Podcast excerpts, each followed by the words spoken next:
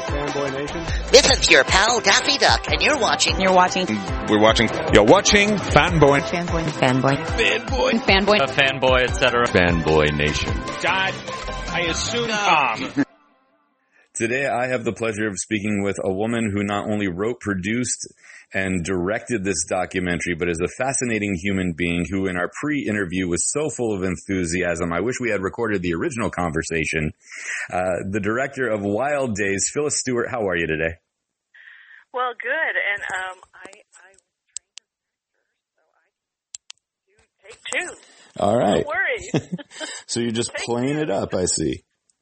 Just say it's less caffeine in my system. I got it all out in the first interview. It's going to be a little more measured and calm. Perfect. Well, you have a fantastic documentary that's coming out that initially appeared to be only caring about uh, the elephants in Africa, but really tying together the ecosystem and the use of what it's needed. You have Keith David, who I- I've interviewed in the past as well, uh, who's Fun, huh? oh he's he's great, you know, but like He, just did a little video for us yesterday. Oh, I did he? Put it up on Vimeo. He's like, watch this film. It's important. right. Beautiful voice. I just love him. which is hilarious because Keith is so so calm and collected that you're like even in the interview you're like come on like can I get a rise out of this guy but no we're not trying to get a rise out of Keith David we just you Oh know no, he's a he's a Leo. He, you can get a rise out of Keith. Right. You can you just you got to bring it first, and Right. then hit that like playfulness, and he'll he'll come out and play. He's Hmm. a sweetheart, It- well, he, darling. well he was great you know and I think we talked a little bit about They Live when he did that movie and everything uh, Well, I want to tell you, he he helped me when I first started my conservation pro. I, I he did a PSA gratis for us, and I got this. I got this company called NCM, which is this large company in Denver that gets all the ads into the major theater chains. So you're in the lobby of whatever chain, you know, and there's a screen with all these, you know, previews. And my 30 second PSA played, and a million people saw this PSA thanks to NCM and thanks to Keith. And we were trying to get people to, like, years ago understand what was mm-hmm. happening. wow well you He's been he's been a long time supporter of our, Well, show. that's fantastic. And you pulled a documentary together, which is a phenomenal hour and 40 minutes uh, runtime. You know, you've, uh, you've had, uh, Will Travers, Andrea, uh, uh, Crosta, Azad You know Ibrahim. No, where's he from? You- Oh, he he's awesome because Andrea just did that that um, Sea of Shadow. What was it? Sea of Shadows. You know the horrible problem uh, down in uh, the in the Vasquez with with with the little dolphins. There's like 30 left. Called Sea of Shadows. Sea of Shadows. He was in that. Andrea's awesome. You know what I noticed about my interview with him? It was I just wound him up and watched him go. He's an Italian. He's super passionate. He uses his hands and he's he's and then he was in another movie like the Ivory Game or something. He was super subdued. I'm like, what did they do to Andrea? He's so so articulate and passionate. He was this former cop from Italy, but he started his own company where he goes undercover and tries to, you know, stop the bad guys. He goes really deep into the danger. I love Andrea. And and Azad, Dr. Oz, you know you know Azad? I don't, Who he is? I don't know him personally, but I think it's fascinating that you're a freedom fighter for uh, animals in the ecosystem, and the word Azad in Aramaic, Armenian, and Farsi all means freedom. I love Azad. He is a huge, beautiful man, like huge soldier of war. You know, he's a ranger, an army ranger, right? So those guys are like SEALs, but for the army. So they're tough. And he started working with VetPaw, and and he uh, went into Tanzania, and they were trying to train the Tanzanian rangers with the same kind of skills that the rangers might have here in the army. And Tanzania got a little flippy flippy and kicked them out. And but he, but they still they still go. You know you know VetPaw still goes, and Azad, he's known as Oz. He still goes, and he's so interesting and so articulate. He's some he's some guy you should interview. I just love him. Well, maybe you can set that up Oh, at we one have point. Jane Goodall. Yeah. We have Jane Goodall in the movie. Everyone's Yeah, like, that, that's nobody important. You know, it's not like anybody knows who the hell she is. you know what she's okay now. I'll And she listens to this and curses my existence. no, No. Jane is 85. She's not going to listen to her. I'm teasing out anyway. Mhm. I know. But she she she suffers no fools. She's she's been at this like think of a, someone going into the forest Mhm. in Tanzania at 26 with no training, no training. Just goes into the forest, Tanzania, to watch the chimps. Chimps can rip your arm off. Mhm. Chimps are notorious animals, and humans are like chimps, unless like bonobos, the lovers, the the, the of of the ape primate world. But chimps, man, she's sitting there. She's never been attacked by a chimp. Wow. Sits there and watches them. She's the first person to figure out. Oh, they use tools. They're digging for termites with a stick down a hole, a termite hole, and that made her world famous. But she was married to a filmmaker, right? So Nat Geo comes and gives them money to make a film, and so Jane is very careful about who she lets, you know, work with her on film because she grew up in this business. Essentially, yeah, she's a great primatologist. but She's also a media savvy woman. So I was nervous, and I bring a 12 year old with me because she loves kids and she has this beautiful Roots and Shoots program. And this 12 year old girl uh, named Claire Weiss, she, I, my friend loaned her to me. She was not my child. lovely, lovely little kid, and she's like Jane, oh my God, Dr. Goodall, and completely calmed down the set because what I didn't tell you is I showed up to my shoot with Jane Goodall, Dr. Goodall, and the cameraman I hired, I'd never set eyes on. I've used him a couple times. He was in New York, I was in LA. He looks like a character from Wayne's World. You know what that means? yeah, I definitely know what that means. Oh my god! So I'm with Dr. Jane Goodall and a guy from Wayne's World. Oh, I'm just picturing Dana Carvey in full Garth outfit. No, but Dana Carvey, huge, like big belly, like big, burly, scary looking dude, like won't stand up during the interview. I've never had a cameraman just sit down the entire time while he's working. It was bizarre. And I know she thought it was bizarre. So, you know, it was, it was, we had a little rocky start, but, um, eventually we got, we got some great conversation. And what Jane really wanted to talk about were the Rangers, which I didn't put in the film. I didn't put in, so many people were making films about what the Rangers in Africa do. But, um, there's this guy named Sean Willmore that she introduced me to who started this extraordinary group of rangers. And what they do is they give money to the families of the fallen rangers. Why is that important? Because, well, these rangers often have uh, families of eight children, and there's no safety net. There's no social safety net if they get murdered, and they're only making like 300 bucks a month. They're very lucky to have a boot and bullets, and let alone a gun. You know, and they're up against guys in Africa who are, you know, international crime cartels who have AK-47 and night vision goggles. I couldn't even get night vision goggles. You know, you can't even buy those. Wow. You can't buy them. I couldn't believe it. I was like, oh, what do you mean I can't send some night vision goggles to Africa? They wouldn't. It's like one of the things American governments won't let us export civilians. Interesting. Yeah, I know. They want to split on it. Of all the things that we can't export, it's night vision goggles. I know to protect us. Like like Botswana just decided to let people start coming trophy hunting, and they have a vast number of elephants because it was one of the sanctuary uh, state countries where you couldn't you couldn't trophy hunt. But they also just last week decided to not give their rangers guns. What? That's So the rangers are out in the bush against guys who have guns. How are they going to protect themselves? right. It makes no sense. It just stinks of corruption and collusion. It just gets my blood boiling. Well, the thing I, I tend to use the example of is the lobby over here. You know, our people will sit there and say we pay our representatives and our senators between 175,000 and 250,000 a year. Well, yes, but if I'm the lobby and I come in with $300,000 for four of your votes, who am I really going to be loyal to? The lobby or the, you know, for four votes or the annual paycheck? Yeah, because, you know, it's sort of a recent thing, or at least we just recently discovered that our lawmakers are actually bought and paid for by corporations.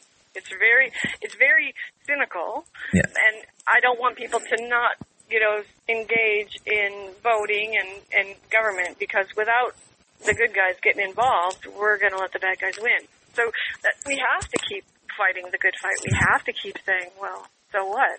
So what? It's like saying I don't like uh, rain. So Mhm. what? You're gonna. It's not your personal rainstorm. Right. You just go out, get wet, and come back and dry off and keep going. Right. Yeah, I, I made the analogy before that people think that they're voting between Superman and Captain America when really it's Lex Luthor and Doctor Doom. But uh, Come on, you're so cynical. we got to have a little bit of fun because you know the, this topic that we're talking about today, Wild Daze, which is out on Friday through virtual cinema events, and you have eight Just partner theaters. Weeks, people, just for two weeks. That's it. It's a virtual cinema. It's the first time because of COVID, which is weird. Right? Yes. Like they gave me thea- my theatrical rights back, but the distributor has all the other video on demand rights, so they're gonna like take it and run. And I have no control over what they're gonna do. God bless them. Let's hope they do right. But this next two weeks is for the filmmaker. And I partnered with eight companies, eight independent theaters in the country, and they get half the ticket money. So, you find find it on on the Wild Daze website. Wild Daze the movie. and it's spelled D A Z E. Yeah, Wild Daze, like Mm. wildlife is in a daze, like dazed and confused. I know it was really an unfortunate decision, but here we are. Well, we do talk quite a bit. Well, you do talk quite a bit about the ivory trade and the the corruption that goes along with it. Um, and these are only African elephants. We had briefly mentioned in in our pre-interview uh, the slight difference that I only know between African elephants and Asian elephants is that African elephants have bigger ears. Uh, do they also have bigger tusks? Do is their ivory a different quality to to these people? Like, what's the deal? Why is it the African elephants are being poached for the ivory, but the Asian elephants don't seem to be as attacked as much? That's a really good question. Uh, so I don't know about the quality of the the tusks. Most of the tusks on the Asian elephants are small or non-existent, and African, um, there's two kinds of forest elephants. There's a forest elephant, which is like a, a pinker hued tusk that they lived, mostly lived past tense in the, the rainbow, I mean the rainbow. They lived in the rainforest in the Congo Basin.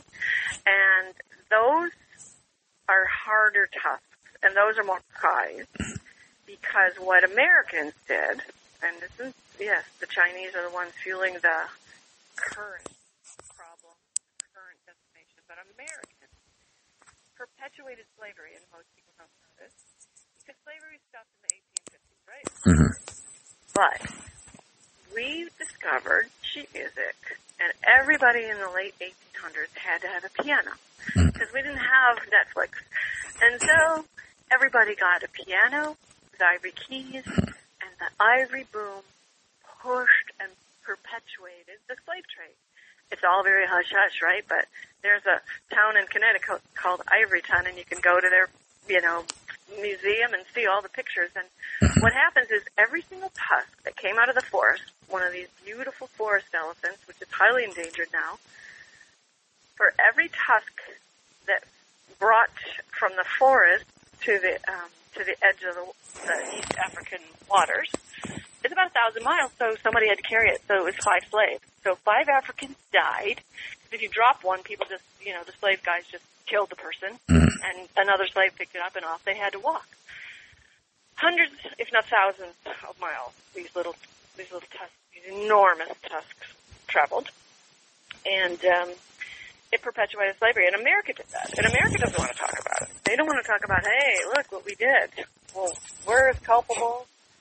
We made billiard balls. We made combs. We made sheet music. We made jockeys.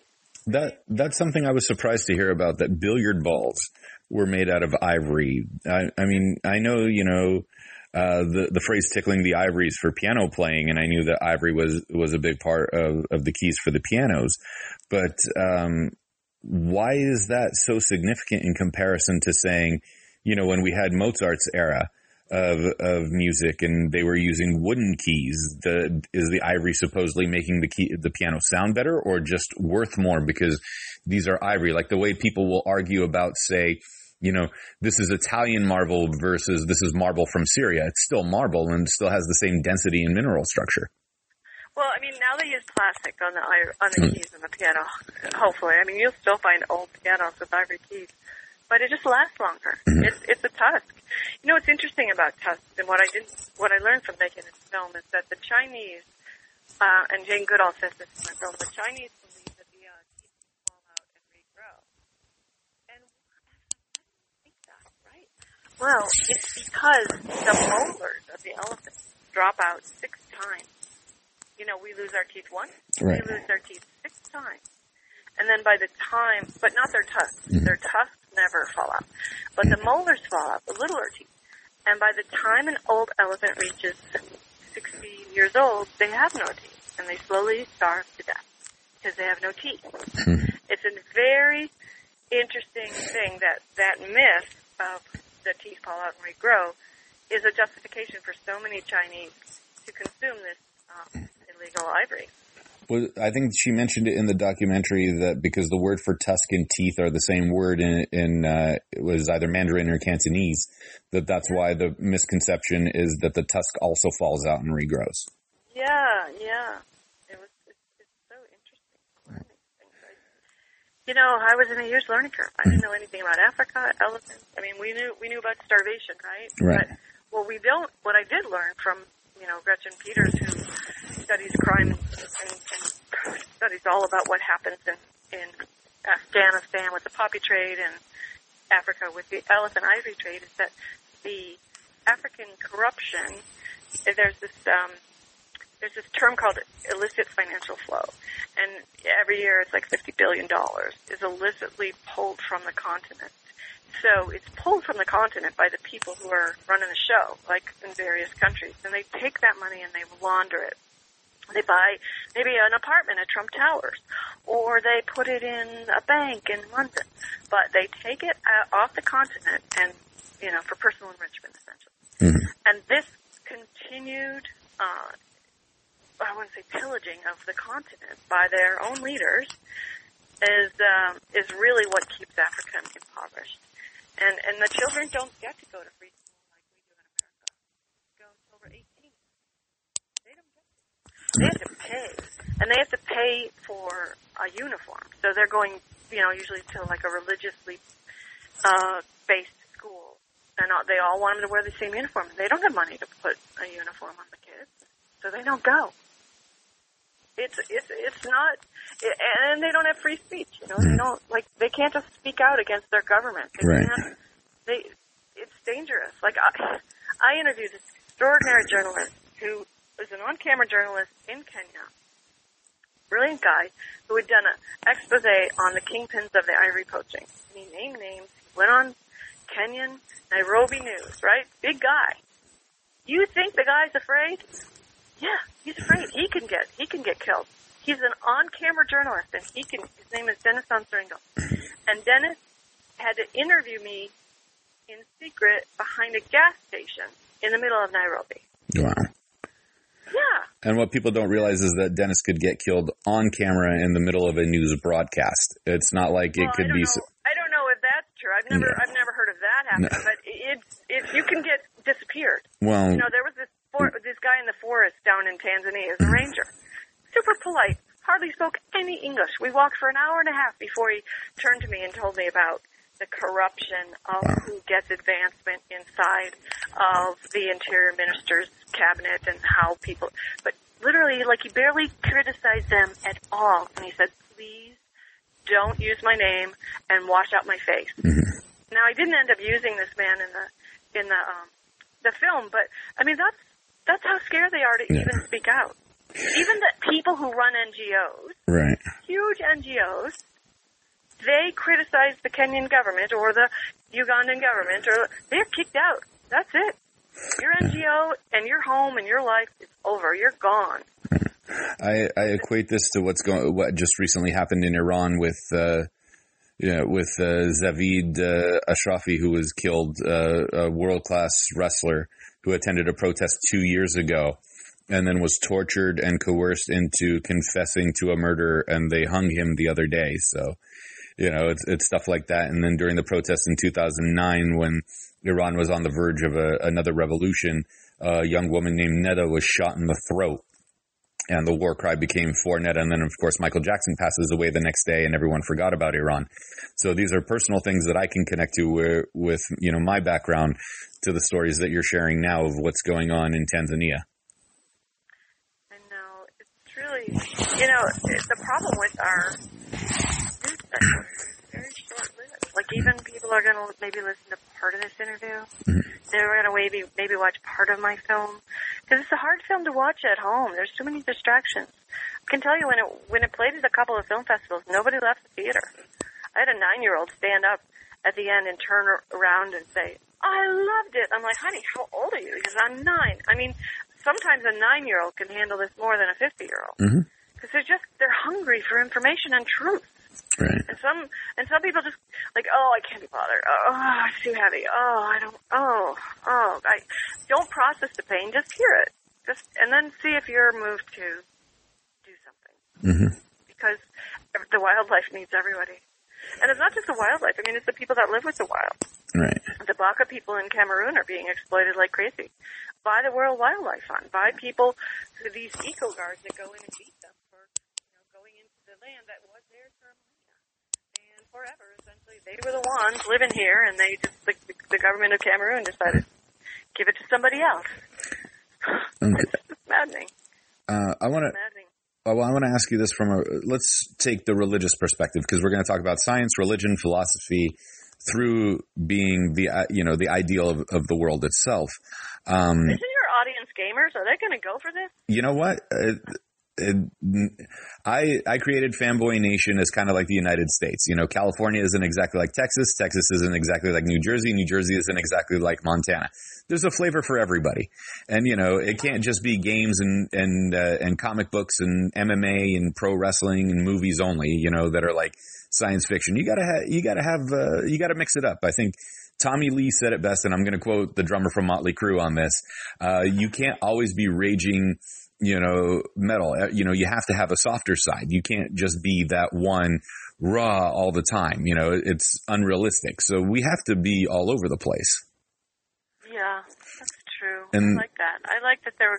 I didn't mean to like make it sound like I'm putting gamers down or anything. It's just like I just didn't know if. If it was the right audience for this conversation. Yeah, I mean Yeah. because film, this film is is strange. It's not. It's not a you know.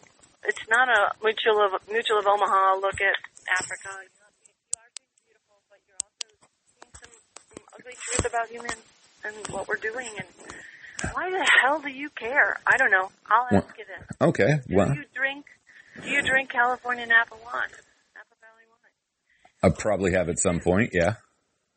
That water comes from the Congo Basin. Hmm. It travels around. Well, and why does that matter? Well, forest elephants in that particular forest propagate 90 species of trees with their dung. They travel around, and so do the primates and some of the birds, and they travel around. But elephants do it the furthest and the fastest and the, the most effectively. They're like the super gardeners of that forest.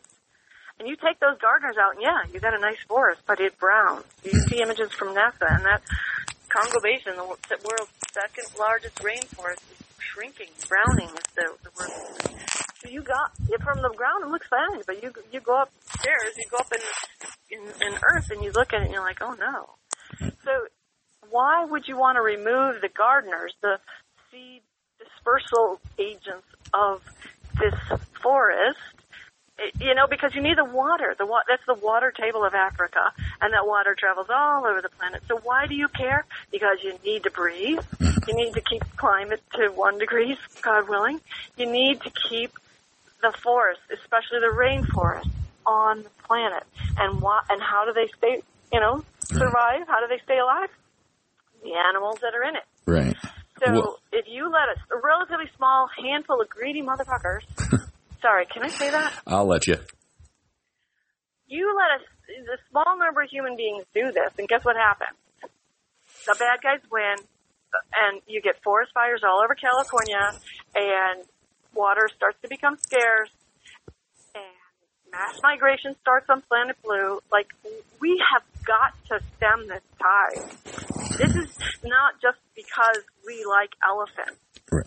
This is it, it. It impacts everyone.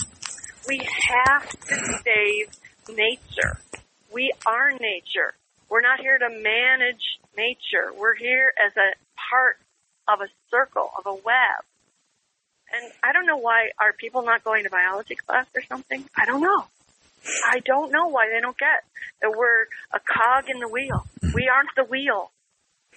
Well, that's something I wanted to ask. You also mentioned gamers and would they be interested in this? Well, you know, if the mineral that we had spoken about earlier runs out, there's no there's no more controllers or or uh, internet or anything else going on in the machines that are run that run these games. So they kind of need to hear about what's going on with the elephants to get us there. You know, I just had a thought. We could get those tin cans like they did in the 50s with string. We could talk to each other that way. That's going to be a long string for the 35 miles we are away from each other.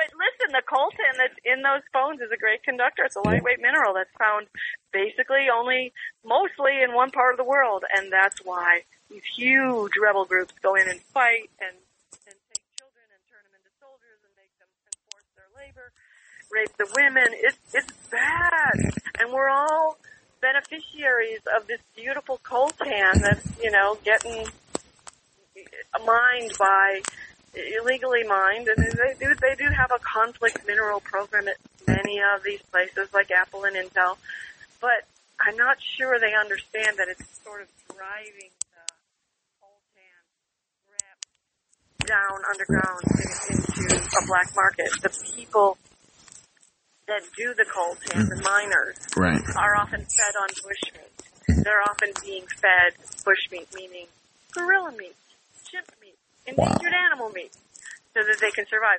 Very often, like for instance, uh, um, a, a foreign national company will go into Africa and hire maybe a hundred guys and drop them in the forest and say, "Okay, go to work," but they don't give them food. They don't give them money. They don't give them money until the job's done 30 days later. So what are these guys eating? The forest. Right. Yeah, that, Yeah. that's Bad. Right. And then the only thing I can equate it to is the scene in uh, Temple of Doom where they bring in the monkey heads and everyone's eating the brains and everything. Yeah, I mean, uh, there's not a lot of vegetarians in Africa. Um, you know, I I had mentioned if we discuss the religious aspect of it, and then we're going to talk. You know, I'm going to throw in a little conspiracy theory thing in there because, you know, religion, all religions basically say we're custodians of nature. You know, we're the ones that should be taking care of it, not eliminating it. You know, um, where did we go off from being custodians of of nature to uh, saying, ah, who cares? We'll pour the toxins in here. It doesn't matter. You know, it's just a river. It's just a lake. It's just whatever and just push it out. You know, do we blame know. the industrial revolution going- for that or do we? I, just think it's oversight. Like I remember going to Lake Lake Erie and, and Lake Michigan when I was a kid, and there were dead fish all over the place, and we're like, "What the hell? Where? What? What?" And you know, you're a kid, and you go, you go to your mother, "What the heck?" and and they have to go. I don't know, and you know, your parents maybe graduated high school. Mine did, but you know, a lot of working class people don't have a lot of time. They keep them busy. They keep them really, really busy to pay those bills, to be in those cog jobs, you know. So people don't have a lot of time to call their senator and call their congressman and say, why, why, you know, look, look what happened in um, Flint, Michigan. Have Right. they cleaned up the water? Even today, like what the hell? It's sort of like, like we're all waiting for somebody on a horse to come and save us. Mhm. And it's a myth that's very dangerous. No guy on a white horse is coming. Right. Nobody. You are it. I'm sorry be the one to have to tell you. There's nobody coming. We're it. Us. And you matter and you make a difference. And people don't even live like, like their little, little decisions make a difference.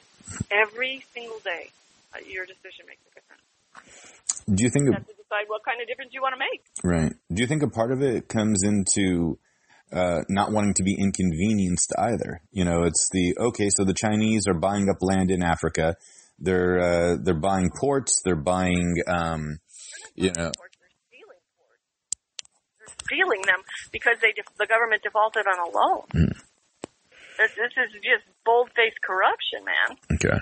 So they're taking so they're taking the ports away from from the the nations themselves from the Kenyans. Okay, so they're taking ports away from Kenya. Their uh, you know farms, mines, whatever else that, that they're stealing, uh, di- diamond fields, etc. Um, you know, there's still the people that sit there and go, oh, you know, and we've heard the story for years about these blood diamonds, but there's still everybody out there that wants that diamond ring, De Beers convinced everybody, hey, it needs to be one quarter of your annual salary to prove that you love some uh, love someone so much. Thank God I don't like diamonds. Yeah. But I'm telling Which is a great marketing ploy from from a marketing standpoint, but from a human standpoint, it's it's got to be awful. You know, there's this thing they call it debt debt trap diplomacy Mhm. with China, and they and they've been very effective because um, uh, the United States sort of ignored uh, China uh, African development for a very long time. They give them aid, but you know the corrupt leaders get ten times uh, what they get in foreign aid. They get ten times uh, that money from from corrupt means, hmm. shall we say, from from exploiting resources and pocketing the money, personally pocketing the money. But you know, a- China's been very, very strategic in, in its attempt to take over Africa. And that, dep- sorry, can you hear my dog barking? That's okay. I, it's called debt, debt trap. And what they do is they get these guys a, a bunch of money, and the money may or may not go to the you know end result that guy borrowed it for. But but you know you have a you have you have um you know the the the, what do you call it the sorry my dog is doing something weird the the deed comes due right you have to come uh you have to come back and say look um you you promised me that diamond mine if you defaulted on this loan. Zimbabwe used to be the breadbasket of southern Africa. hmm Zimbabwe was taken over by Mugabe, who ran the country into the ground for 40 years. Robert Mugabe just died, but the country is still, it, you know, its money is completely irrelevant. The the land that they took from the the white farmers was given to people who don't farm it. It was just given away. It was not given back to the people who farmed it and made it an effective means to feed the nation and export. Zimbabwe now imports food. So it just seems to me that it sort of depends on who's running the show. Look what happened to our country. Mhm. What's our national debt now? Who's running the show? We're over a few trillion, yeah. And we've had quite a few of the same people in office for 30 plus to 40 plus years. It's a problem. Yeah. I, I hope more people decide that they matter and then they can, that they, they can make a difference and they can run for leadership positions and lawmaker positions because, you know, most people just like throw up their hands. Mhm. Say, what can I do? I don't, what, who am I? Uh, You know, it's a, it's a, it's a, it's an interesting line to walk. Am I filled with hubris for thinking my little film is going to make a difference and, and galvanize human beings? Probably. But believe me, that thought crossed my mind in the making this movie. It was intimidating. I had to go and meet people who actually are doing the conservation and who have for generations, 30, 40 years, 50 years in Jane Goodall's um, place. You know, I had to meet them and say, I'm a little late to the party, sorry. Um, could you tell me what you need? Because that's a better question than here's what I'm going to do for you. right. You know, there's a guy named Vance Martin I filmed, and he went into Mali, which has been horribly overrun by jihadists and ISIS. And many parts of Africa, especially northern Africa, really still have to deal with ISIS. And they went in because the jihadists had come to Mali to take their horses. And the jihadists sat down with ISIS. We need these horses, and we need them for this reason, and please don't take our elephants, because when we have elephants here, we know we're healthy. I mean, it's, it's one of the most sad things about me making this film is that I couldn't include this story, because this particular group of, of people aren't poaching the elephants for their tusks. They, in Mali, they adore their elephants. They're, they're fighting off the jihadists. And because it was colonized by the French, the French army does, t- does come in and try and push back on ISIS there. But the point I was making earlier was that he, Vance Martin went in there and he said, for two years, what do you guys need? Not, hey, I'm the white guy on the white horse to tell you what you need, which is very offensive. Like, who would want anyone to come into their community and say, here's what we're going to do? Nobody wants that anywhere in the world. They want people to come and say, hey, look, I got two hands. I got, you know, strong back or I got some connections. I got some cash, whatever it is. I, I- what do you guys need? How can, how can we make this work? They want they want, you know, uh, to me, it's remarkable that you go to Africa and you're a white person, and and in uh, Swahili they call you a Mazunga. they come running up, the little children, Mazunga, and and it's it's it's remarkable that they're not mad at us, like you know that they still welcome you because look at what's happened to that continent for so many generations. I mean, it's it's still remarkable. And what does that word in English mean from? Mazunga Yeah. uh, means white person. Mm. Mazunga. I was in the wilds of Uganda. I had to get out. We drove all the way across the country, like ten hours, and this little boy. I had to make a pit stop, and this little boy comes running up. He's bright, bright, bright eyes and smile. And he's like, Mazunga. And the one thing he knew how to say was, give me money. And I said, "Oh, yeah." and I gave him a, a really nice, healthy power bar. And he was like, oh my God. He didn't say, oh my God, but in his language, he was like, oh my God. it's adorable. Just, you know, it's so, we're so rich in this country. You know, we are, I'm not a rich person. I live in a one bedroom apartment, you know, like a rent control. I'm not rich by American standards. Trust me. I made this movie, uh, you know, on my own dime over a long period of time. But I can tell you, compared to other nations and other people, we have a lot to give. Mhm. We have an education. We got educated. In my case, I was very blessed. I got to go to New York University. I got to get a degree. You know, I got I got to see the world a little bit. And they don't. Right. They don't have laptops. They don't. I mean, everybody has a cell phone, which is kind of kind of remarkable. They spend money all around the the the town through their cell phone. Mm-hmm. You can go anywhere and get twenty bucks.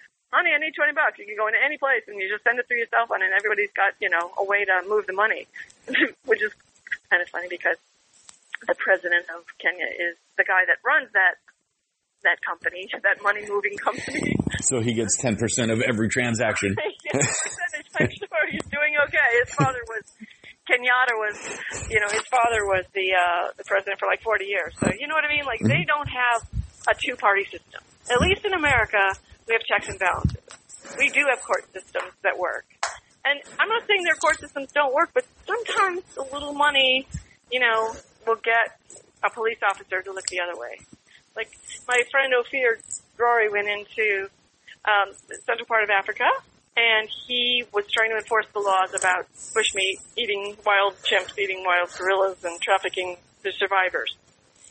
And he said, for three dollars, I know you can, you can, you know, look the other way here, but I'm with a big NGO, and we're going to stop, we're going to stop this problem, and we're going to, like, and he bluffed them essentially, and he got them to give him the baby chimp, whom he named Future, and he rescued this baby chimp, and then he began to work towards rescuing all the wildlife and enforcing existing laws. And this is just an Israeli journalist coming to Africa to do a story about something else, and his life changes and he stays in Africa to try and help them. Some people will sit there and say, "Well, if Africa, you know, if countries in Africa don't care about their own people, why should the rest of the world?" I So, that question. so why should the rest of the world? I met the, um, okay, so I'm going to answer this question with a long story. Uh, bear with me, because I'm a bit, I'm passionate about this You're lucky your stories are good, so it's okay. I met the U.S. ambassador in Zambia in in in his home, this beautiful home Lusaka, uh, when I was there shooting um, about the decimation of this giant park called Kafue, and I had this extraordinary moment in the film where I almost burst into tears. There's so many times when you're people, you just have to like bite your because you're like, this guy tells me how he like skins and eats the heart of an elephant. I'm like, oh god, you know, I'm like biting as as the person behind the camera. I'm like, oh my god, did he just say that? But in in, in Zambia, the the U.S. ambassador Eric Schultz said, you know, we our job is to try and convince the government that it is in their best interest to save the wildlife. We show them that an elephant will bring a million dollars worth of photographic safari business. A lion will bring ten million dollars over his lifetime of safari business. And and poaching, you know, maybe you're going to get a share from the trophy hunter. You're going to get uh, you know, a pittance, like $2,500 that you split, and none of that money ever goes to the locals. No schools are ever built. No health facilities are ever built. And it, it's hard. If the Zambian government doesn't want to, you know, save their, save their wildlife, it's, it's, it's, it's very, very disheartening. I mean, he, he's the ambassador to the United States. So what mostly that little boy running up to me in, in Uganda taught me was that people need money. I mean, you need money that you, I. Nobody's given me, you know, my dinner. And so everybody on the planet's got to figure out how to survive. And we're all, and it's not like there's not enough resources to go around, but as you've seen over the last 30, 40 years, the resources are all heading upstream, right? It's going to a very small number of people. Middle class has gone away. So it's, the, distribution of resources on the planet is not equitable. I don't know how to say it in any other way. It's like, are we going to vote for people who are going to give themselves huge tax breaks and then give COVID uh, unemployed people six hundred dollars or twelve hundred dollars to everybody and say, "Here you go," and that you know, is that going to be okay? Are we going to get people like that to to make our laws and make decisions for us, or you know, because in, in this country we actually do have we do have some rights that they don't enjoy in other parts of the world, as you well Right. know. Yeah. Uh, unfortunately, it seems that we've taken freedom of speech to freedom of complaint. Well, that's a really, really, really personal and lovely thing you've just told me because if I hear someone complaining, the quickest way to get them to change course is to ask them, do you have a request? and they often don't know what it is they want. They Right. just need to vent. Sometimes it's like, no, I just need to vent. And like, okay, I'm going to listen to you like you're going to vent. But mostly it's like, I really need a ride to the library or whatever it is. I really need to get my mother on the phone and she's not talking to me. I don't know what it is. But usually if you listen in a different way to somebody venting and complaining, they're trying to ask for something and they don't know what it is they want. I dig it. want?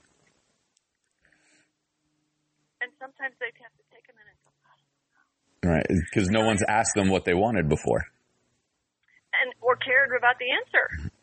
You know, when I meet people at a party, I'm I'm I'm I'm, not, I'm pretty socially awkward. I'm I'm I'm not I'm I'm sort of an introvert. I don't like going to crowded places. But if I do get into a conversation with a stranger, I will ask them, "So, if you didn't have to worry about time or money, what would you do with your life?" And most of them wouldn't be doing what they're doing. Right. So I didn't ever have money to go into college. I put myself through college. I didn't ever have money to make any film or make any pitch or live this, you know, independent artist life. But most people live like they need the money in order to do the next thing. But it's backwards. They've got it backwards. The passion and the vision is the first thing. And then you figure out how to make it go It's always been like that. It's always been like that for for people who want to change the direction, the course of the way things are going. Let's let's put it that way. It's like I don't know, but let's live in that question. Let's live in the question of how do we do it. I don't know. I, I I'm not here to preach to you about how to live. I'm not, I'm not going to, to say you know give more aid to Africa or let's bring the army, which is a very American response let's figure out what they need. Let's not go there and give them, you know, Jesus. Maybe maybe some people are looking for Jesus, and Catholicism's huge, especially like in Uganda and places like that.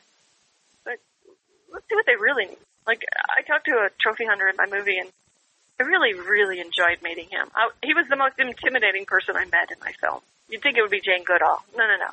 It was Pete Swanepoel. And why why was I so interested in putting a, a trophy hunter in this film because I wanted to hear why they do it and what what their life is like. And Cecil the lion had just been murdered by an American dentist. Remember that? That I do remember, yeah. Yeah. It it was like I thought something was going to change. I really like Jimmy Kimmel's crying at, on the late night show, and I thought, oh my God, they're talking about African trophy hunting on the on, on Jimmy Kimmel. Maybe, maybe we can get people's attention on Africa for a minute here. And not, you know, nothing really changed, but there was such an where I had to put this trophy hunting aspect in my film, and I, I asked Pete uh, so many questions. I had to film him five times. And by the way, finally, I had to film film him without a crew and a few beers involved. You know what I mean? Like I really had to like, uh, okay, man, you're on the on the phone, you're one way, and in the room, you're another way. Like, dude, tell me what's going on. And essentially, it's like, you know, the money doesn't really get to the the trophy hunting money might be fifty, eighty grand for a trophy for killing an endangered animal. But the American hunters are, are, are, are brainwashed thinking that money actually does something because it doesn't. The majority of the money stays in the hands of the concessionaire, the person that's um, bringing them there.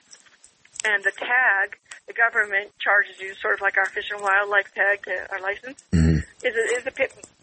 And it's often the money stays in the city, you know, in the big central part of that, you know, government entity. It doesn't get out into the bush. So when he's out in the bush, he'll often say, um, excuse me, he'll often say, what do you most need? And they'll, they always say the same thing. What do you think people want most in the bush? I would assume clean water if they're out in the bush. Close. Close. Medical care. Mm-hmm. they need medical care. The mothers need to have babies and not have them die. And not have them die and not have moms die. So there's this weird law in Zambia where if a, a private company, like a, a hunting company, puts and builds hospitals, the government is obligated to staff it. Very, very far, hundreds of mm-hmm. miles from a city, and you know, doctors and nurses don't really want to go there. You know, there's nothing there, but they're obligated to put people there. So that is what what what I learned is that, like in some parts of Zambia, for instance, like Kafue is very far, and not much is around, but it's a vast park that's been poached out. And when the hunters are there, they hire the locals to be guides, and they protect the elephants or the wildlife for certainly say four months of the year it's accessible, and the rest of the months of the year it's inaccessible, and so hunters don't come, and so the poachers just stop being guides and protectors, and they turn into being hunters. So it's complicated. It depends on where you are. Like photographic safari, uh, people are not going way out to Kafue because it's an eight-hour drive on a road you'd never believe. Um, because it's been potholed like crazy by logging companies and nobody fixes it. And it's, so it's, it's, it's not a gentle safari trip to say like the Masai Mara in Kenya. You know, there's certain parts of Africa where photographic safari can't sustain the conservation of an area. And so trophy hunting is worn away. It's, it's, it's, a, it's a corrupt and kind of um, broken model, but it is one thing that they get. They get a, you know, a little hospital. Right. Um, let's play a little conspiracy theory section in this. Uh, we we had mentioned in our, our pre-interview that um, in one region that it, the world needs to be fifty percent for the animals and the other fifty percent for humanity, and that we've uh, quadrupled in size, uh, population wise, in the last hundred to two hundred years. Um, I had mentioned the Georgia Guidestones. no, no, no, oh. honey. Sorry, sorry. That sounded a little. Uh, no, it's okay. Quadruple. It's not quadruple. We went from one billion in 1800 to 7.7 billion. So long as you're not insulting me, you can call you can call me honey all you want. I'm like, honey, honey, dude, dude, whatever. Yeah. Which I, I'm not one of those people that's easily offended. So we so we've gone six times. might think, what a bitch. Yeah. Was just so rude to him. If I say you're cool with me, you're cool with me. I don't care what anybody else thinks. Onward. You know, Yes. women have to have to walk a, a, a different line than guys. Yeah. we can't just be powerful. We have to be nice too. That, there's a difference between kind and nice, and I think the two are often mistaken for each other. I think that's very well said, actually. Yeah. Very good. Yeah. And so, yeah, so the, you can be kind. You know, you know, ni- nice and kind are not the same thing. The Germans would tell you that the Americans are very fake in our, in our kindness. They're very, you know, protect the family or whatever it is. You know what I mean? It's like it's all it's all with strings attached. Everything. Well, that's the world. there are very few altru- there are very few altruistic people in this world. Really? Yeah. I think we should make a. I think we should take a poll because I think if if we live like humans at the core aren't really kind, mm-hmm. I think we're not going to have a very. Oh no, at the core we're kind. I just think we're just bitter and jaded. I don't think I'm jaded, darling. I really wouldn't have made this film if I were, and I'm I'm probably older than you. There are uh, lots and lots of opportunities I had living in New York and facing lots of people from around the world and being, you know, encountering. Let's have a let's. But you know what? I think you either walk around on the planet thinking life is for you Mhm. or life is against you. Right. And I happen to like thinking life is for me. I, I, I really, I really, did I tell you I love that Carlos Cas- Castaneda quote? Did I? Which one is that one? The one where he says, you know, all roads lead to nowhere, so you better find one. He says something like, "We're, I'm gonna, I'm, I'm gonna screw it up." We'll paraphrase it. We'll consider it a paraphrase. basically all roads you know we're all we're on the same road. Mm-hmm. And all roads lead to the same place which is nowhere. So find a route with heart. I dig it. and i love that. Hmm? Yeah. Like really like it's what he's saying is very jean-paul sartre. It's very life is empty and meaningless and it's empty and meaningless that it's empty and meaningless. So bring the meaning. And if you're going to bring the meaning make it mean something fabulous Right. that guy just cut me off wow maybe he just saved me from you know, being hit by a Mack truck. I don't know. This is true. you just don't know, right? Right. Instead of like, God, he's such an asshole. Doesn't he know how important I am? I have somewhere to be. I, I just usually get stuck on the freeway and then the guy changes lanes to pass me and then we end up in traffic and I'm look at him and go, well, you showed me. You had to be one car link ahead. But, uh, so we've, so, Humans are, humans are really funny little apes. I mean, what you said is very, we never got to the fact that we're actually just human primates. you know, most of us walk around like we're not primates. Right. Um, in fact, we are. In fact, we're very much like chimps, and chimps are fighters. Mhm. They go in and maraud and take other chimp mothers and females and kill all the babies and move through the forest. I want to be more bonobo. Bonobos are used to be called the the pygmy chimp. Bonobos are a matriarchal uh, leading kind of uh, group of primates. And what they do when they uh, abate conflict is they they have sex with each other. And I'm not saying let's all just go have sex with each other, but they use love and they use passion and grooming, and they don't, you know, they're not as violent as the chimps. Yes, they will kill a monkey. Yes, they will. They are, you know, omnivores. But I'm not saying they're a perfect species either. But so you, so you're saying go from the Roman model to the uh, Gaul model. I don't know. Tell me what that means. I don't know what that Well, means. because during during Roman times in ancient history, uh, if someone was was killed, they'd not only kill the the person that they were after, they'd kill the entire family, so there would be no one that would come and seek retribution. Whereas the Gaul, the French, were known as the more you know lover based, the the more seductive people. I don't know. But uh, one, I guess, was controlling human population, wasn't it? Giving us a lot of French people. well, I wanted to talk about controlling human population because we had met, we had spoken briefly that we've gone now seven times what we were within the last 100, 150 years of the, of the human population. Eight, eight times. Eight times. Okay. And we're headed up. We're headed up. We're not heading down. Africa's going to double in population by the year 2050. Wow. Will there be room for wildlife? I don't know. I keep looking at Africa and I go, okay, hold on.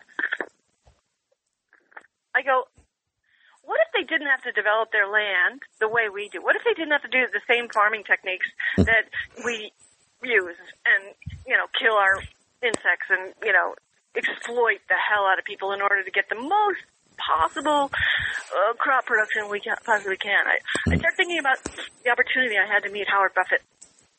Howard Buffett um, is a huge promoter of Africa, several books on farming and farming styles and ways that we can keep the forest and the ecosystems intact and use the land in a way that sustains the soil and keeps and you know, so that farmers don't have to keep moving to other areas because the soil is crap. There's We have a lot to learn and we have a lot to share. And it, you know, a lot of times you go to Africa and it's like, okay, how much are you going to give me? Because they've been trained by the, you know, the the aid. Well, let's just give them some aid. They'll handle it. Mhm. Why don't we give them some education? Why don't we give them, you know, Nairobi's a huge hub of uh, tech development. There's a lot of young people surviving on that continent. They they're hungry for education and they want to take their m- brain power and use it and employ it just like everybody else does. Okay, so I wanted to play into that with population control. You know, we've made we've made mention about the Georgia Guidestone saying that no more than half a billion people should I- exist on this earth, and you know, you hear the conspiracy theorists say that you know this pandemic is man-made and that it's it's driven by in order for population control and to diminish the population itself. Uh, you know, other pandemics, uh, you know, or epidemics like, like the AIDS crisis in the 80s was an attempt at that as well. Uh, things of that sort. So, Well, I would say don't listen to the conspiracy conspiracy theorists because either they don't know what they're talking about or they don't care that they don't know what they're talking about.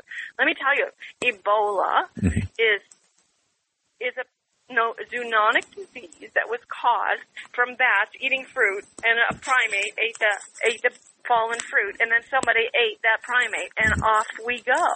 Like people are going into parts of the forest where we don't belong and where we don't have an immunity and we're disturbing nature and we're getting SARS and MERS and COVID and Ebola and they're zoonotic diseases and these diseases jump from a non-human to a human and off we go. You know, it's uh, the whole notion that AIDS was, was was a way to kill people. It seems to me a little extreme, and I've I've heard these arguments, and it just Right. I just I can't even take them seriously. It's like they they're spoken by people who don't want to do the research. It's lazy thinking. They don't want to go sit around and, and read 10 books. They don't want to go and talk to scientists, real people who actually have studied this for their entire career. Those people are the ones that I would focus on. Those people know what they're doing and, and they're somebody I would, respect and listen to. That we have to listen to people who, who have an opinion. So what? You have an opinion. It doesn't mean anything. You know, it's not Right. going to get you anywhere. Everyone has an opinion. Is it grounded in fact? I mean, you can have your own opinion, but you can't have your own fact. well, I think uh, Stephen Colbert would be the one to blame for that because in jest he created the notion of truthiness, where if I feel it's true, it is true, and I think society took that and ran. Well, I love what you just brought up, and I don't. I wouldn't. I wouldn't. Well, you're talking to someone who's really into ontology, mm-hmm. the, the nature of being and the studying of ex- uh, of existence. And I have, I'm not a philosopher, and I'm, you know, I've just studied it and read it mm-hmm. for a long time. And the the notion of of of, of is it a wave or is it a fl- is it a point? You know, the notion of what Einstein would talk about whether the observation of a thing changes it is so astoundingly deep and profound, and it's based in his his science, that's much more interesting than talking about whether it's true or not. The notion of what something is true, you know, wasn't true 200 years ago. Mm-hmm. We just didn't know. We didn't have enough information. I, and this could have sound stupid or some, some, somewhat, somewhat trite, but I just like to live in questions. Like, I don't have any answers, dude. Hmm. The more I know, the older I get, I go, God, I don't know anything. And there's this whole area of life about, I didn't even know I didn't even know that right? Hmm. And most humans are going to defend their position till they're till they're dead. Like I swear to God, we are like we would rather be right about everything than just just be living in some kind of an inquiry. I'm Well- much more interested in living in that in that way. Well, it sounds like you're a fan of Descartes. I haven't even read him very much. I'm just I'm interested in I'm just curious. I'm interested in what what people are doing. That's why I love the opportunity to make films because it's such a privilege to stand there. I have to read their books and I have to understand and write good questions and conduct a conversation with them in which something is revealed that may be fresh or new. But I'll tell you, I I'm genuinely interested in people, and I'm and I genuinely like people. And if you don't have that approach uh, in life, you're kind of stuck. I mean, in your job, you must have to share that same quality. Like you, you would hate this gig if you just were like, oh God, I talk to this filmmaker. Oh my God, and her movie sucks. I gotta talk to her. like, That what? that does happen sometimes. I'm not going to lie to you. I gotta talk to who about what? Ugh. Right, right. But yeah, But then you got to like press reset and go, okay, there's got to be something interesting about this person. Right. Like, like, like it's it's an interesting. I don't know if you ever heard this, but if you're at a party Mhm. and you ask a guy what he does, he'll shut down. But if you ask a guy where are you from, it's like one of the most neutral things you can ever ask anybody. hmm He will relax and he'll tell you. It's a safe question.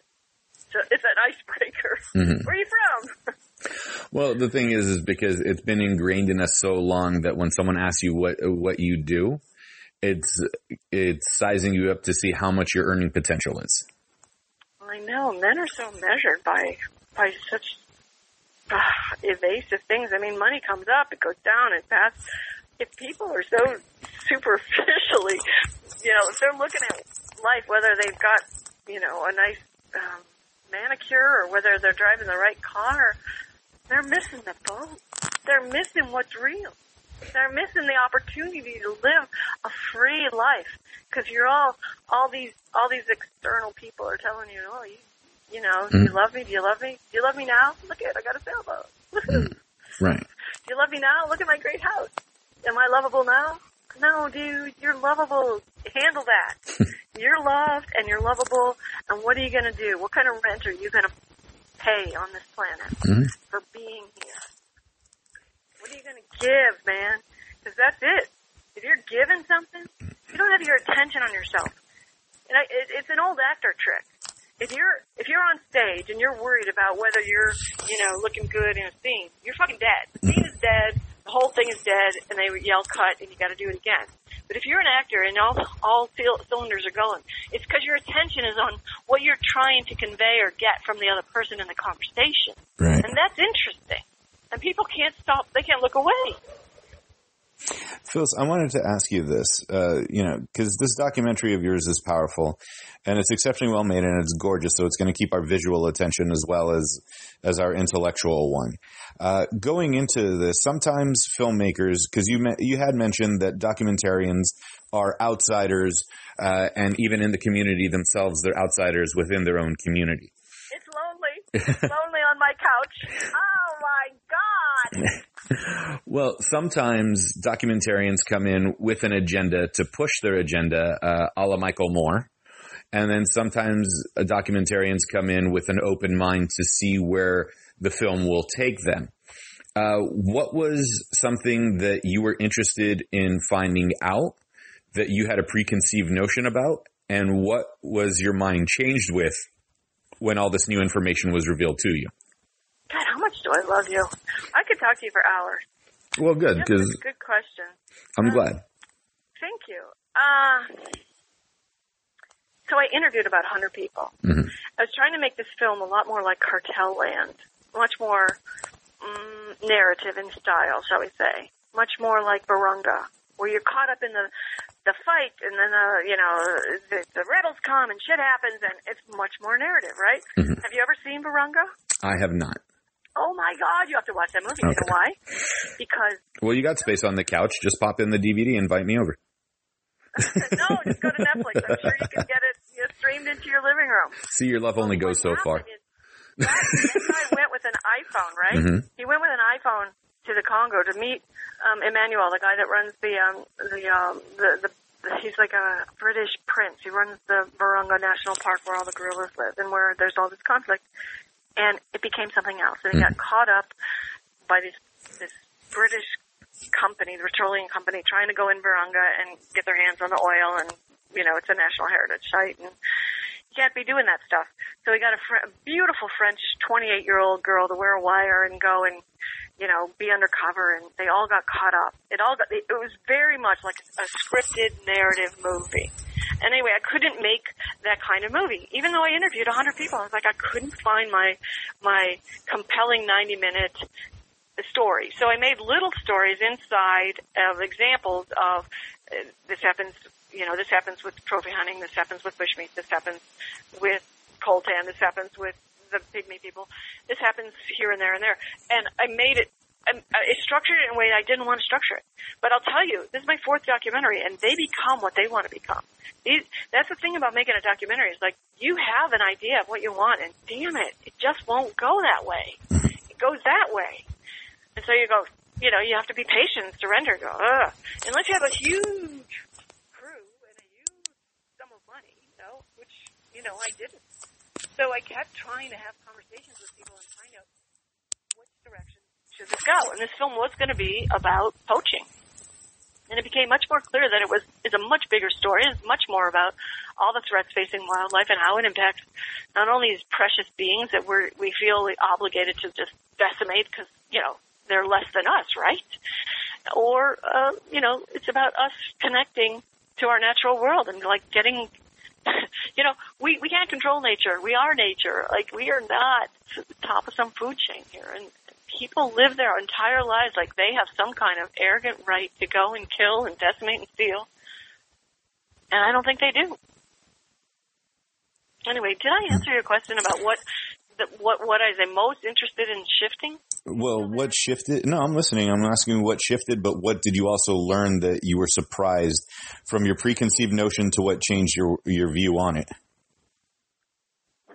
Well, that's. I don't think I had a lot of preconceived notions. I would. I think the most the most disheartening thing was was the hunting aspect for me.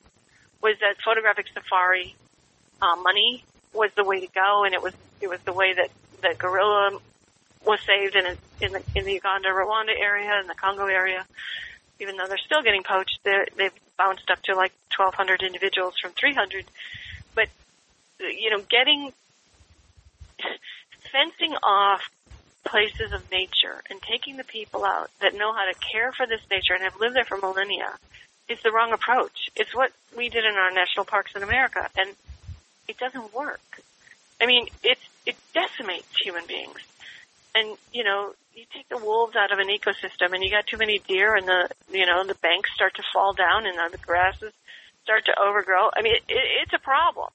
You have to understand that we don't. We're just sort of figuring out nature. Like, oh, I guess we need to kind of do controlled burn so that our forest fire grass, our grasses aren't killing our trees in the west. And we got to figure out how the Native Americans did it. Oh, but we killed all those guys. You think they'd help us? I don't know. Anyway, so what I learned was that you've got to help the people that are living with the wildlife. Like truly, not just come like some white hero, but come from a place of like, hey, this is something I'm passionate about. What do you guys think you could use? How can I help get it for you? And how would that help your community? And how, you know, like in, in the Western Congo, I want to start this program around growing cacao. Cacao is what we get our chocolate from. Mm-hmm. And they basically created a kind of cacao in the Ivory Coast that took out all the rainforest. this heat tolerant cacao that's pretty cheap and lousy. And they use a lot of child labor to grow the cacao and it's, it's and the farmers get raped and pillaged and it's not good. But it, it's a crop that can grow in, in the canopy of a rainforest. And so the farmers in this part of the world haven't had any education for three decades. So they're pretty, they're pretty much just hanging around and having babies and not having a career and not having anything to do with their big brains and their passions and their dreams. So they do have a group called um, Wildlife Works that's in this particular part that gives them money, that they get money from the REDD program, REDD being R-E-D-D, to sequester the carbon and they get paid money for not taking out this forest because the world needs to sequester the carbon. And that's working to a greater or lesser degree all over Africa now. But but but they still need to do something, right? So so I was thinking about doing project, I'm sort of toying the idea of a project I'm calling Lady Coco, where I can go and directly impact a particular group because listen, Africa's huge. You know, you can put the United States on Africa three times, and I you just have to pick your project and go okay. Like there's this guy Greg Carr that went to Gorongosa in Mozambique. Gorongosa was uh, decimated by a war. I think it was like 17 years of war in this part of Mozambique, and there were no animals left. The only animals surviving basically were the crocodiles. And so what Greg did, he was a tech millionaire, and I think he invented voicemail or something. And he went to Mozambique, and he gave him like $30 million. He said, listen, I want to come and do this in your park, and I've got $30 million, and will you let me do it? And they did. And, you know, we're not all Greg Carr. we're not all loaded, but we have ways that we can make a difference. We can go to a particular area and meet a particular person. If someone wants to contact me, I can say, if you want to go and help enforce laws in Central Africa, here's the guy. He can set you up. Or if you want to go and help stop um, elephant poaching, here's the guy in Tanzania, or here's the guy in Kenya, or here's the guy in Uganda that's working on primates. Just depends. Here's the guy who's working on lions. Just depends on what you know what you want to focus on. Sorry, I'm, I'm going No. on and on. Did No, and yeah, you did. And do you have all those links in your in your website and everything for for Wild Daze? I did put a project page called Impact on um, on the website, and um, basically, I I was kind of flummoxed. I didn't know how to get people to understand what they could do, so I put current campaign, and then um, and then I broke it down into particular ways that you can engage, whether you want to work on the Cocoa project with us, or giraffes, or creating peace with humans or primates or habitat or elephants or predators. You know, it depends on what what really you know calls you, I and dig then it. I can point you in a direction. And it could be uh, maybe it's not Africa, maybe it's here at home, maybe it's food waste because food waste is extraordinarily um, difficult. It, it costs us so much in terms of our carbon footprint, and Americans are there's a guy that I I heard about here in in Southern California. He takes food and distributes it because there was really no mechanism in place for all that waste from grocery stores and restaurants. You know, Yeah, and by law, you're not allowed to donate leftover food to the to shelters or anything, and it's very strange the way some of these laws ha- have worked out for fear of litigation rather than for helping people. I know we are a litigious society, man. Uh, Phyllis, before I let you go, uh, how have your passions changed uh, and and your uh, value system changed since making Wild Daze? Well, I'm not probably going to self-fund a film ever again. I'm probably going to do what most people do is they pitch a show and get a network to give them a licensing fee and they make a film. I mean, that's the first thing I did.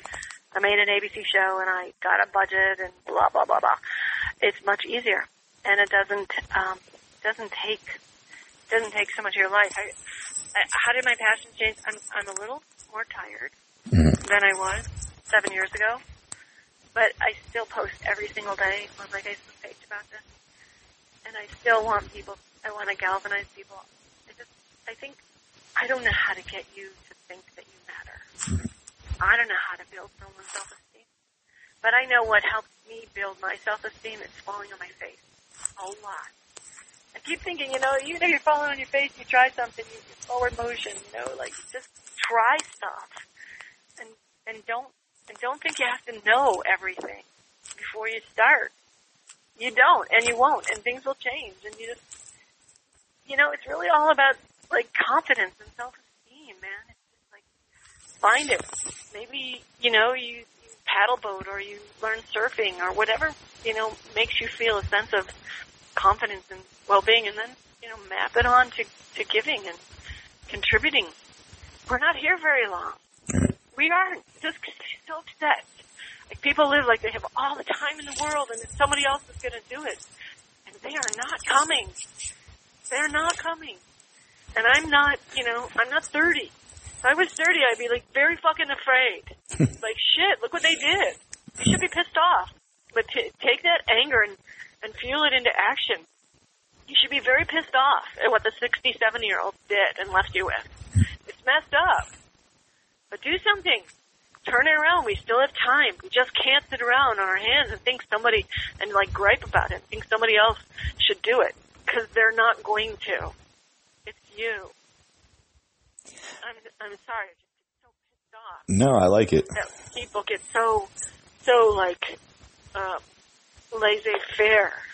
Ah, We have to do something. Mm. You have to do it every day. Now, my, my friend ran uh, the U.S. Fish and Wildlife for the world. He ran and worked there for 30 years. He said, you know, saving the world is an apartheid job. It's not. I mean, once you get engaged in this, you just want to like stop filmmaking and move to Africa and help people. You know, like that guy you were telling me about. What's that guy's name? Oh, uh, Justin Wren. He's an MMA fighter. He used to fight in the UFC and then for Bellator MMA. And yeah, he's his nickname is the Big Pygmy. He um, he goes out there and builds wells for the for the pygmy people out there. Like, how hard is it to go and do something like that, or just go and hook up with that guy and say, "Hey, man, I want to help you come and dig some water wells. Can I help? How can I help? Yeah. Where should I Where should I sign up? You don't have to invent the wheel. There's lots and lots of, you know, people on the ground doing stuff. Go to my website. I can give you a hundred people to call. Tell me a country. I'll give you five names, five emails. Go.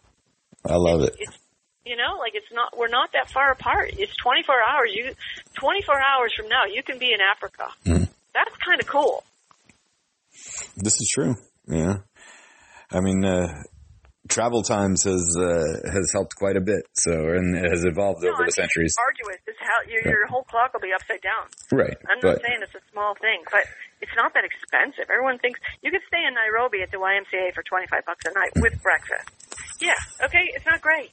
It's not luxurious. right, you're not looking for the Waldorf uh, Astoria. You're not going to get that. Yeah. not, no, but you know, if you want to stay at Giraffe Manor for 400 bucks a night, you can get that kind of money together. Right. but then what? That's that's great. go, on, go go rent a car, drive around, get a guide. It's not that expensive.